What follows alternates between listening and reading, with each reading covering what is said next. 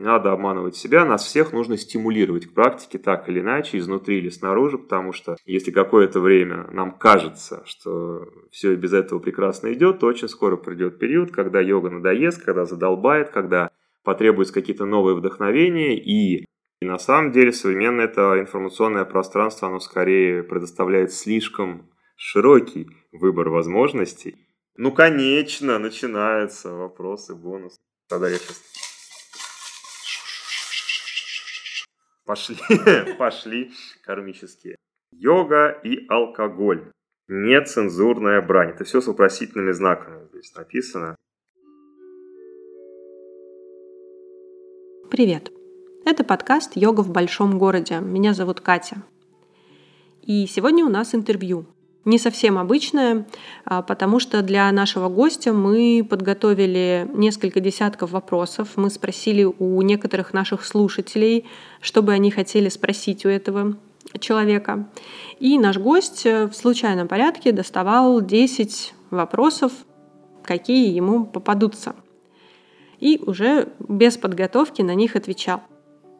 Если честно, я очень волновалась, когда мы записывали этот выпуск и записывали это интервью, потому что для меня мы записывали его с очень важным человеком в нашем российском йога-сообществе. Это Дмитрий Демин. Если вы вдруг не знаете, кто такой Дмитрий Демин, это ведущий преподаватель хатха-йоги в России, это преподаватель на различных тичерз-курсах. У Дмитрия есть специализация в области лечебной физкультуры. Ну и в целом это очень классный, харизматичный, умный и веселый человек, с которым действительно приятно общаться. Поэтому я приглашаю вас послушать это интервью и получить от него такое же удовольствие, как я получила от общения с Дмитрием лично. Приятного прослушивания!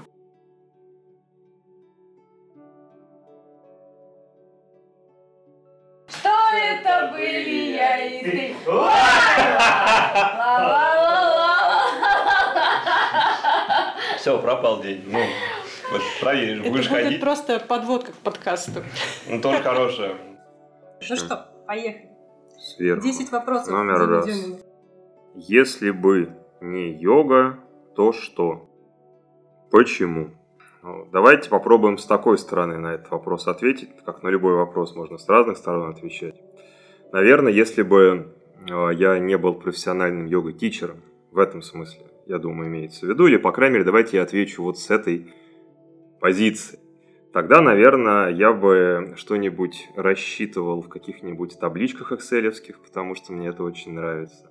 А может быть, если Боженька бы дал мне ресурсы дальше писать песни, может быть, стал каким-нибудь кривым рок-музыкантом картофельного типа. Может быть, стал бы неплохим переводчиком, занудным. В общем, есть, конечно, определенные качества профессиональные, недоразвитые, которые, наверное, можно было бы развить, но как-то так сложилось, что йога меня привлекла, и в том числе профессионально. Я думаю, на этом мы остановимся. Можно, потому что на этот вопрос отвечать весь час, если бы рассмотреть с других позиций, но мы не будем. Number second или number two. Что дальше? Какие планы? Дальше пока планы, пока еще преподавать какое-то время йогу. Естественно, это не будет продолжаться всю мою жизнь, но если брать творческие планы, то глобально пока я не планирую прекращать преподавание, хотя стратегически, естественно, это рано или поздно произойдет. И пока что главные планы связаны с развитием нашей школы Чатуранга вместе с Глебом Мазаевым, Александром Титутовым, Александром Корчиком и нашими еще коллегами некоторыми. Проработка сценариев, планов, обучающих программ для наших тичерс-курсов в том числе, создание качественного сайта, большого каталога асан и не только написание книг. В общем, на самом деле в связи с последними изменениями в моей профессиональной деятельности, в частности, с прекращением преподавания на преподавательском курсе в центре йоги Прана в Москве, у меня появилось много и времени, и ресурсов, и интереса делать то, что долго лежало в ящичке и ждало своего часа. Так что я думаю, что в ближайшие пару лет будет много нового, интересного, что называется, контента, в том числе от меня. Ну, буду стараться. Можно вопрос от себя? Они так довольно перекликаются, вот эти два вопроса, что дальше и что, если не йога. Вот есть преподаватель, ну, в частности, я. Я какое-то время преподаю, преподаю, преподаю, преподаю, что-то пробую, углубляю и так далее. Вот есть ли какой-то совет преподавателю, который, ну, может быть, уже находится на каком-то таком своем плато, может быть, ему не хватает вдохновения, куда можно преподавателю двигаться? Это третий вопрос или это два плюс? Два плюс. На самом деле это зависит от кармы преподавателя или от его присущих ему свойств от природы. Потому что все мы разные, и как отпечаток пальца у каждого из нас разный. Точно так же у нас разные предрасположенности, приоритеты по жизни мы выстраиваем по-разному. Поэтому понятно, что на базовом уровне чаще всего начинают с какого-то общего преподавания хатха-йоги в условно-начальной группе. Но дальше возможностей очень много, и кто-то идет больше в йога-терапию, кто-то в йога-терапии находит какие-то отдельные области знаний, наиболее интересные, скажем, йога-терапии женских каких-то проблем или беременности, что-то подобное. Можно глубже погружаться в философию, можно глубже погружаться в анатомию, физиологию. И на самом деле современное это информационное пространство, оно скорее предоставляет слишком широкий выбор возможностей. Потому что, когда выбор у человека становится очень большим, то это обычно ему счастье не приносит. Обычно приносит проблемы, потому что приходится выбирать и пытаться найти самое лучшее. А когда выбор очень большой, то самое лучшее точно не найдешь, и обязательно придет фрустрация. Поэтому я думаю, что здесь какого-то однозначного ответа нет на вопрос, что дальше. Потому что надо честно разобраться с собой, понять, что лично интересует в йоге, потому что йога – это очень интересная дисциплина, она потенциально сопряжена с очень большим количеством других знаний, которые человечество напридумывало за последние сколько там тысяч лет своего существования, и можно мало придумать сфер, которые, в общем, как йога, например, связывали бы там, не знаю, проблемы с варикозом в области малого таза, с философией буддизма, при этом с нервными рефлексами. Очень много разных сфер человеческой деятельности и знаний, так или иначе, связаны отчасти, по крайней мере, с йогой. Поэтому выйти можно на очень большое количество разных интересных активностей.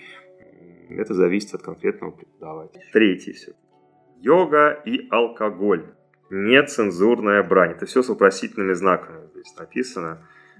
Сейчас надо контекст определить. Что касается алкоголя, давайте попробуем в таком ключе ответить.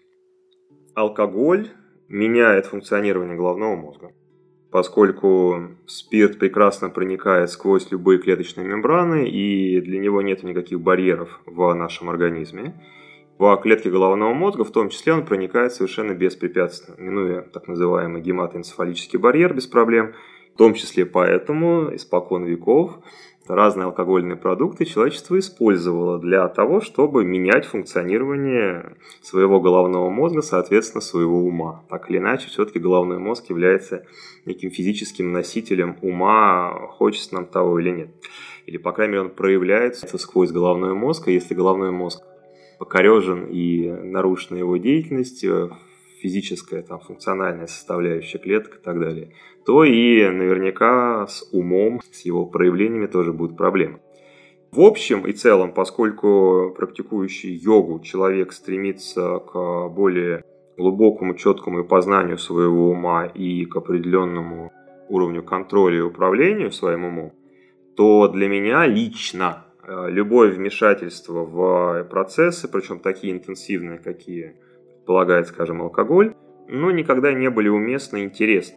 Просто даже не интересны, потому что после, там, допустим, принятия небольшого объема алкоголя, качество концентрации, качество практики у меня, например, всегда падало, когда я еще там вначале давно чуть-чуть экспериментировал, просто сравнить по ощущениям, что будет, если. Или, например, просто приходилось где-то, не знаю, на Новый год кому-то, кого-то удовлетворяя, скажем, родителей, выпить там что-нибудь немножечко, какого-нибудь там когора или что-то. Потом несколько дней чувствуется изменение э, качества практики, и мне, например, это неинтересно. Поэтому, с моей точки зрения, йога и алкоголь, если и совместимы, то в каких-то специальных очень областях, специальных тантрических практиках, которые будет создавать специальный гуру.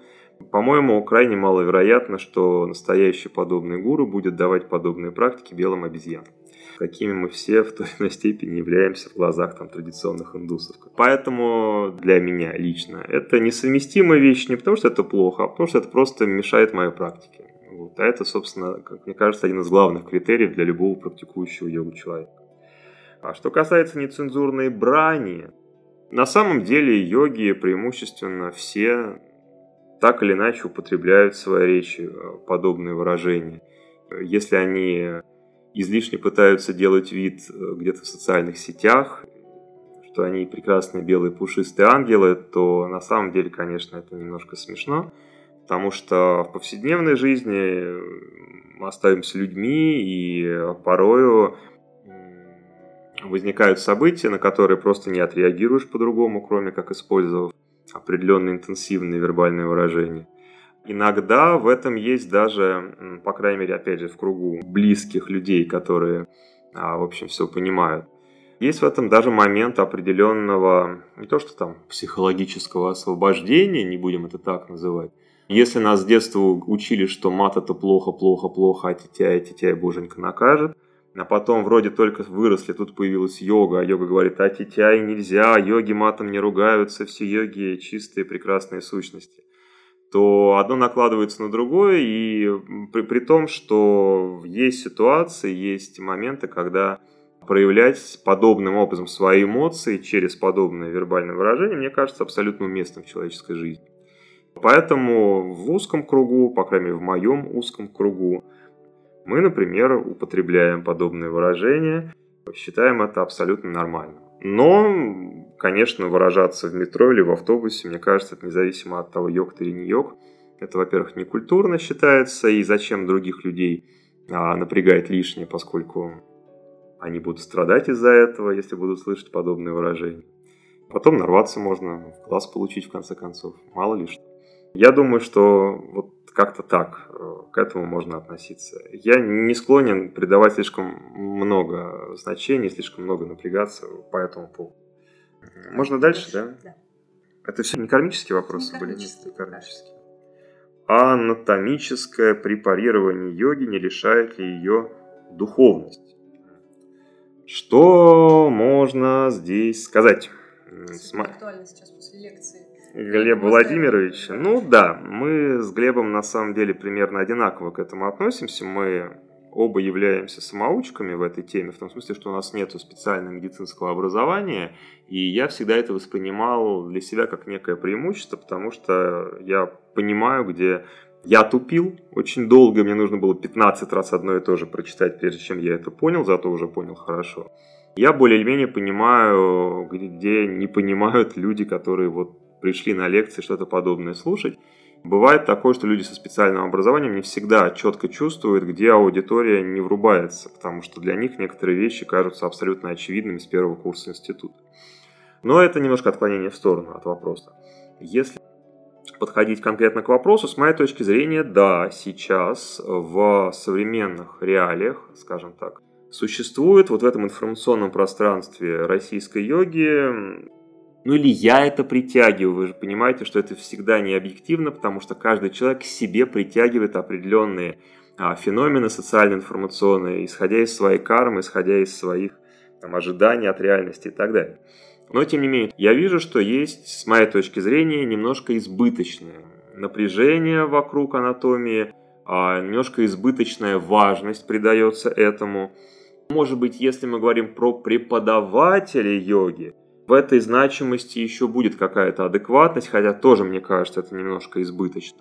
Но если мы говорим про личную практику, про садхану человека, то здесь, пожалуй, что знания анатомии и физиологии могут быть ценны только с позиции, чтобы ну, понимать, где себя не травмировать, понимая основные анатомические особенности своего тела, и как некий фундамент, опора для ума, некая структура, которая тебя самого заинтересовывает в практике. Если, например, тебе интересно анатомически глубже понять, как в твоем теле работает постизометрическая релаксация в практике асан, то это будет стимулировать тебя к изучению этого на собственном теле, на собственном коврике и к протиранию коврика своими пятками, ладонями и так далее. То есть будет стимулировать к практике. Не надо обманывать себя, нас всех нужно стимулировать к практике так или иначе, изнутри или снаружи, потому что если какое-то время нам кажется, что все и без этого прекрасно идет, то очень скоро придет период, когда йога надоест, когда задолбает, когда потребуются какие-то новые вдохновения, и в этом случае определенные знания из анатомии и физиологии о том, как работает наше тело, могут оказаться важной базой для того, чтобы создать новый интерес или на новом уровне спирали, создать интерес к, хотя бы к практике асаны и продолжать ее практиковать. В этом смысле я считаю, что это очень значимая часть общего информационного поля, существующего в йоге, но как человек, который... Вот на текущий момент пятнадцать лет уже этим глубоко занимается и двенадцать лет читает постоянно лекции на эту тему на курсе для преподавателей. Вот, допустим, те знания, которые есть у меня лично, они далеко не такие супер-мега глубокие, могли быть гораздо более глубокими, но они явно превышают, пожалуй, в несколько раз необходимости нормального практикующего для своей практики, для практики именно йоги. В полном смысле этого слова. Более того, поскольку ресурсы временные у человека не ограничены, то если он начинает избыточно погружаться вот в эти темы, то, конечно, ему не хватает времени для того, чтобы практиковать какие-то более глубокие методы йоги, ту же пранаяму, ту же дхарану, концентрацию, для того, чтобы изучать разные философские подходы. Все это часть садханы обязательно, если мы рассматриваем йогу холистично, полноценно, как мне бы хотелось ее рассматривать.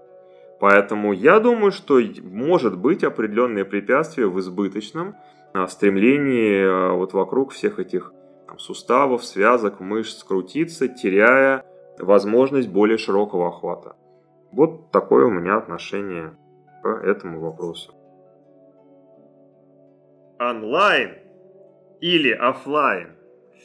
Это забавная тема, потому что год назад такой вопрос точно не появился бы в тибетской чаше, значит, в интервью с любым преподавателем йоги, потому что всем все было понятно. Ну, конечно, онлайн для лохов, а офлайн настоящая сермяжная йога, без гламура и прочего безобразия. Сейчас в связи с, с сложившейся обстановкой в мире и, и так называемой эпидемией коронавируса, возникла необходимость у преподавателей, резко причем возникла необходимость, в течение буквально нескольких недель пришлось очень резко переобуться прямо в полете многим преподавателям и начать преподавать онлайн, ну потому что, как известно, деньги очень нужны всем, кушать хочется и детей кормить, так что деньги зарабатывать надо, инструктора йоги зарабатывают деньги преподаванием йоги, и в этом нету ничего не духовного, это нормальная реальность этого мира. И всегда было так, кстати говоря, если кто-то почему-то в каких-то таких духовных иллюзиях витает и думает, что вот в священные прекрасные времена-то настоящую йогу за бесплатно, ну, вам нужно просто глубже изучить традицию, то, как это всегда было в традиционных школах, и, поверьте мне, про халяву, что подразумевается, никто, в общем, никогда не говорил. Так что деньги – это нормально. Или инструкторам нужно зарабатывать деньги. И вдруг пришлось резко перестраиваться онлайн, потому что все позакрывалось. Вдруг выяснилось, что у онлайна есть, несомненно, свои преимущества. Конечно, есть свои недостатки, они абсолютно очевидны, даже, я думаю, не стоит останавливаться на этом. Но преимущество онлайна, например, заключается в том, что людям не надо выходить из дома никуда, инструктору не нужно никуда выходить, экономится время. А преимущество заключается в том, что можно охватить огромное количество людей, которые раньше не могли посетить классы этого преподавателя. По всему миру люди могут подключиться к трансляции или посмотреть в записи занятия того или иного преподавателя. Может быть, они всю жизнь мечтали об этом или последние десять-пятнадцать лет. Главное, так и происходит, я это действительно знаю.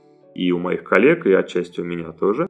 И вдруг у этих людей возникает возможность действительно позаниматься йогой у этого инструктора, хотя надеяться на это было невозможно, потому что они, скажем, давно переехали в Америку, не собираются приезжать в Россию. Инструктор живет в России, какого-то коннекта, в принципе, быть не могло. А тут возникает возможность это делать. Плюс люди платят меньше, потому что мне приходится значительный процент денег отдавать просто йога-клубу. Потому что понятно, что примерно половина, а то и больше денег, которые платят обычные люди, приходя на регулярное занятие в йога-центр, Естественно, они отдают просто йога-центру, ну, на поддержание всей инфраструктуры йога-центра, и в этом тоже нет ничего неправильного. Это все нужно поддерживать. Но онлайн предполагает, что инструктор получает плюс-минус те же самые деньги, или, по крайней мере, он может поставить примерно столько же, сколько он получает за обычное занятие. А люди будут платить в два-три раза меньше. То есть это еще и финансовая выгода, которая, опять же, в условиях кризиса, который непрестанно гуляет над планетой в разных формах, а это оказывается достаточно значимо, потому что если одно занятие стоит, может быть, допустим, двести пятьдесят рублей, а в йога-центре стоит семьсот рублей, то если мы это умножим на восемь занятий условно в течение месяца, получается очень серьезная выгода. Я уж молчу про то, что все близкие родные, которые совершенно не обязаны также интересоваться йогой, как условно один практикующий, будут особенно счастливы, что, скажем, мама не уезжает надолго на эту свою йогу или сразу после работы возвращается домой. Благодаря тому, что все стало в два с половиной раза дешевле, мы теперь можем пойти куда-нибудь с семьей дополнительно, в ресторан, куда-то там погулять и так далее. Так что это несомненные преимущества, мы тоже уже не можем на это закрывать глаза. И на самом деле мы, я думаю, еще только на пути понимания того, как много изменили вот эти несколько месяцев две тысячи двадцатого года, когда вдруг оказалось, что онлайн и йога – это вполне себе совместимые вещи, и это очень серьезно отразится на деятельности йога-центров в будущем, на деятельности отдельных преподавателей и в целом на преподавании йоги, на построении программ обучения преподавателей, потому что сейчас, скажем, некоторые программы вообще выстраиваются только онлайн. А мы свою программу, например, в том числе планируем отчасти давать онлайн, чтобы у людей была возможность только один раз приехать, потратив деньги на дорогу, на живую, большую, длинную сессию, но то, что можно дать в теории, мы будем давать в теории именно онлайн. Опять же, для экономии. Где же кармический вопрос? Наверное, моя карма не найти кармический вопрос. Зачем практиковать йогу? Это кармический, наверное. Нет? Нет, тоже нет. А что ж такое-то? Я тогда даже боюсь представить, что ж такое будет кармический вопрос. Если вопрос, зачем практиковать йогу, это не кармический вопрос. Не знаю. Потому что отвечать стандартными заученными фразами на самом деле довольно скучно, потому что они очень часто не сопряжены с реальным опытом и потребностями конкретного человека. Потому что йогу практикует конкретный человек. У него есть конкретные предрасположенности, мы можем это называть кармой, можем называть это генетикой, как угодно. А у него есть определенные интересы в жизни, определенные цели в жизни. Он выстраивает определенным образом свою жизнь. И поэтому для каждого человека йога может быть абсолютно по-разному применена к его жизни, от банальной компенсации, скажем, просто компенсации эффектов того, что он регулярно занимается бегом и вытяжение его задней поверхности бедер для того, чтобы у него просто более гармонично работали мышцы, когда он занимается любимым бегом, и все. В принципе, ему больше ничего из йоги не надо, и окей. В принципе, до максимально возможного для человека в этой форме. То есть, если мы берем горизонт, то йога, в принципе, человека ведет за границы человеческой формы, за границы человеческих возможностей, к раскрытию потенциала, который превышает потенциал просто человека как такового. Я все-таки начинаю говорить какими-то заученными стандартными фразами, но извините, что поделаешь, никак не получится без этого. Так что диапазон применения йоги, он, ну, огромен, огромен. И для каждого отдельного человека находится что-то вот в этом веере возможностей, вот просто чтобы не болели ножки или спинка, до того, чтобы понять, кто есть я, кто есть Бог, что этот мир, зачем я пришел в этот мир. То есть ответить на те вопросы, которые, ну, вообще-то задают все нормальные дети в определенном возрасте. Потом взрослые это просто забивают куда-то в дальние чердаки, переключаясь на какие-то бытовые заботы, при том, что все мы остаемся детьми абсолютно точно на базовом уровне, и эти вопросы никуда не деваются. И чем раньше человек это из чердачка достает и начинает к этому какое-то внимание прикладывать свое, тем, ну, для меня интереснее, скажем. Потому что человек это тот, кто может идти туда, куда ведет йога, в пределе, в преодолении даже человеческой формы. В человеке заложены эти возможности. Если в этой жизни, в этом теле, в этих условиях человеку это не нужно, он может практиковать йогу для того, чтобы вытягивать заднюю поверхность ног, чтобы не болела спина. Но если у него есть этот запрос, если эти детские вопросы, которые на самом-то деле являются самыми главными вопросами человеческого существования, они вообще определяют как бы смысл, потому что мы пришли для того, чтобы действительно эти вопросы перед собой поставить и постепенно на них находить ответ. то в этом случае йога предоставляет весь необходимый инструментарий для того, чтобы это реализовывать согласно нашим способностям, нашей карме и так далее. Так что определяйте сами для себя, зачем вы, уважаемые слушатели, практикуете йогу. А я про себя не расскажу.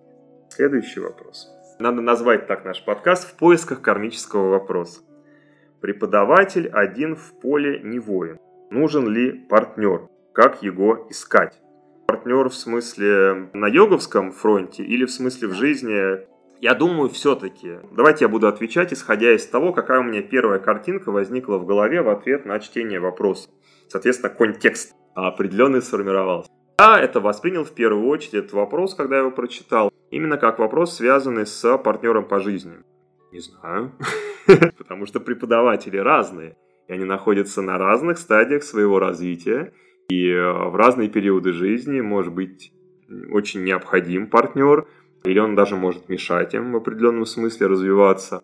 И поэтому также я не могу ответить на этот вопрос в общем. Потому что кому-то нужен, кому-то не нужен. Кому-то не нужен сейчас, но будет нужен через десять лет. Кому-то сейчас не нужен, а будет нужен через десять лет. Мы всего этого не знаем и знать не можем, кроме тех уже просветленных сущностей, которые так свою карму знают наперед.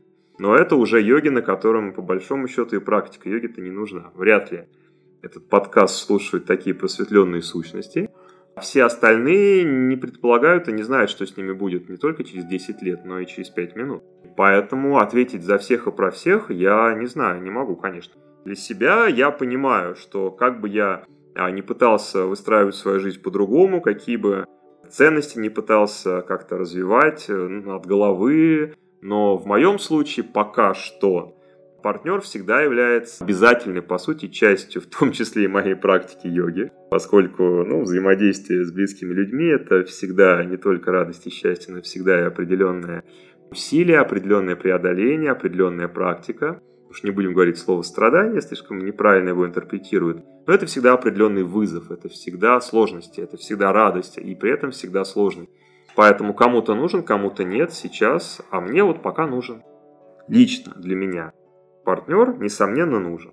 При этом я знаю великолепных преподавателей, которым на текущий момент, вероятнее всего, партнер не нужен. И поэтому каждый в итоге пускай решает для себя и отвечает на этот вопрос самостоятельно. Идем дальше. Какой вы в быту? Я сейчас буду создавать прекрасную картину ангельскую. А я сложный в быту, конечно. Я очень сложный в быту человек, несомненно. Я это сам не понимаю из опыта. Я это понимаю из анализа какого-то более или менее рационалистического. Но, естественно, лучше такой вопрос могут ответить те, вернее, та, с которой я в этом быту ежедневно и соприкасаюсь. Со своей стороны говоря, раз уж все-таки вопрос мне задан, то, несомненно, я в быту достаточно сложный человек с определенным количеством очень жестких предпочтений, иногда с очень противным характером, проявлениями его. В общем, человеку со мной живется непросто, я уверен. Но поскольку пока что кармически я понимаю, что я к себе притягиваю необходимость нахождения обязательно с женой в одном доме, значит, Юлии Валерьевне, например, тоже такой опыт нужен в ее жизни. Вообще, конечно, я ангел. Значит, у нас еще два вопроса, и по-прежнему у нас такой, как это называется, челлендж «Найди кармический вопрос». Ах ты ж, ёлы-палы. Нет, моя карма не найти кармический вопрос, я понял. Свой зал, аренда или работа на йога-студии? Ну, такой вполне себе бытовой вопрос, но на самом-то деле он уже немножко покорежен, опять же, вирусом и онлайном, как мы поняли из недавнего вопроса. Поэтому сюда обязательно нужно вносить вариант онлайн. Обязательно, уже, все. И это уже теперь, скорее всего, будет навсегда. Каждый пускай решает для себя. Для меня так получилось, что все свое время активного преподавания, кроме первых трех лет, я провел, преподавая в центре Прана в Москве. Регулярные занятия по-прежнему планирую проводить там, хотя буду и онлайн занятия тоже проводить. Но варианты и снимать свой зал, арендовать, вариант сделать свою йога-студию в конце концов, это тоже вполне себе реалистичные варианты, и каждый, исходя из своих возможностей, знакомств, тоже определяет для себя из инструкторов, каким образом ему работать лучше. Но то, что сейчас, скорее всего, для любого более или менее востребованного инструктора частью его активности будет активность онлайн, для меня практически нету сомнений в этом. А остальное уже можно распределять, исходя из вот каких-то своих там особенностей, потому что везде есть свои плюсы и минусы. И мы сейчас не будем в это подробно влезать. Везде есть свои плюсы и минусы и в работе на йога-студию, и в собственной аренде зала и так далее. И в собственной йога-студии есть, несомненно, огромные плюсы и огромные минусы. Поэтому решайте сами. Но онлайн, видимо, всех объединит, поскольку все могут поставить телефон и транслировать, значит, духовность на просторы интернета. Дима топит за онлайн. Я не топлю за онлайн, я просто реалистично смотрю на вещи и понимаю, общаясь со своими коллегами, что у этого так много преимуществ, то игнорировать это не получится в любом случае. Поэтому это имеет силу и дальше уже никуда не денется. Планка или навасана? Yes, это Есть. тоже не кармический. кармический. Это кармический вопрос. Планка или навасана? Вопросы из э, разряда или-или, вот Ваня назвал кармическим.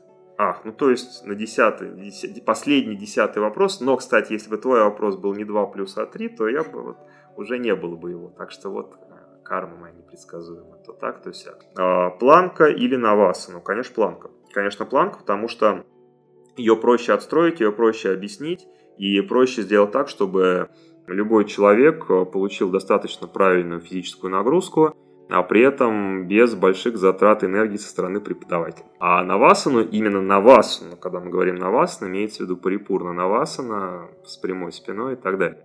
Она требует более сложной отстройки, она балансовая поза на самом деле. И поэтому, хотя она тоже очень интересная и классная поза, но выбирая между этими двумя, я бы выбрал, конечно, как преподаватель планку, а для своей практики, наверное, я бы выбрал подмассу из них двух.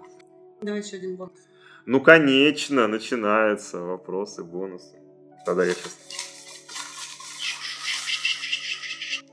Ну да, пошли, пошли кармические. Айенгар или Паттабхи Джойс? Да оба молодцы. Оба этих человека сделали очень много для развития йоги в современном мире.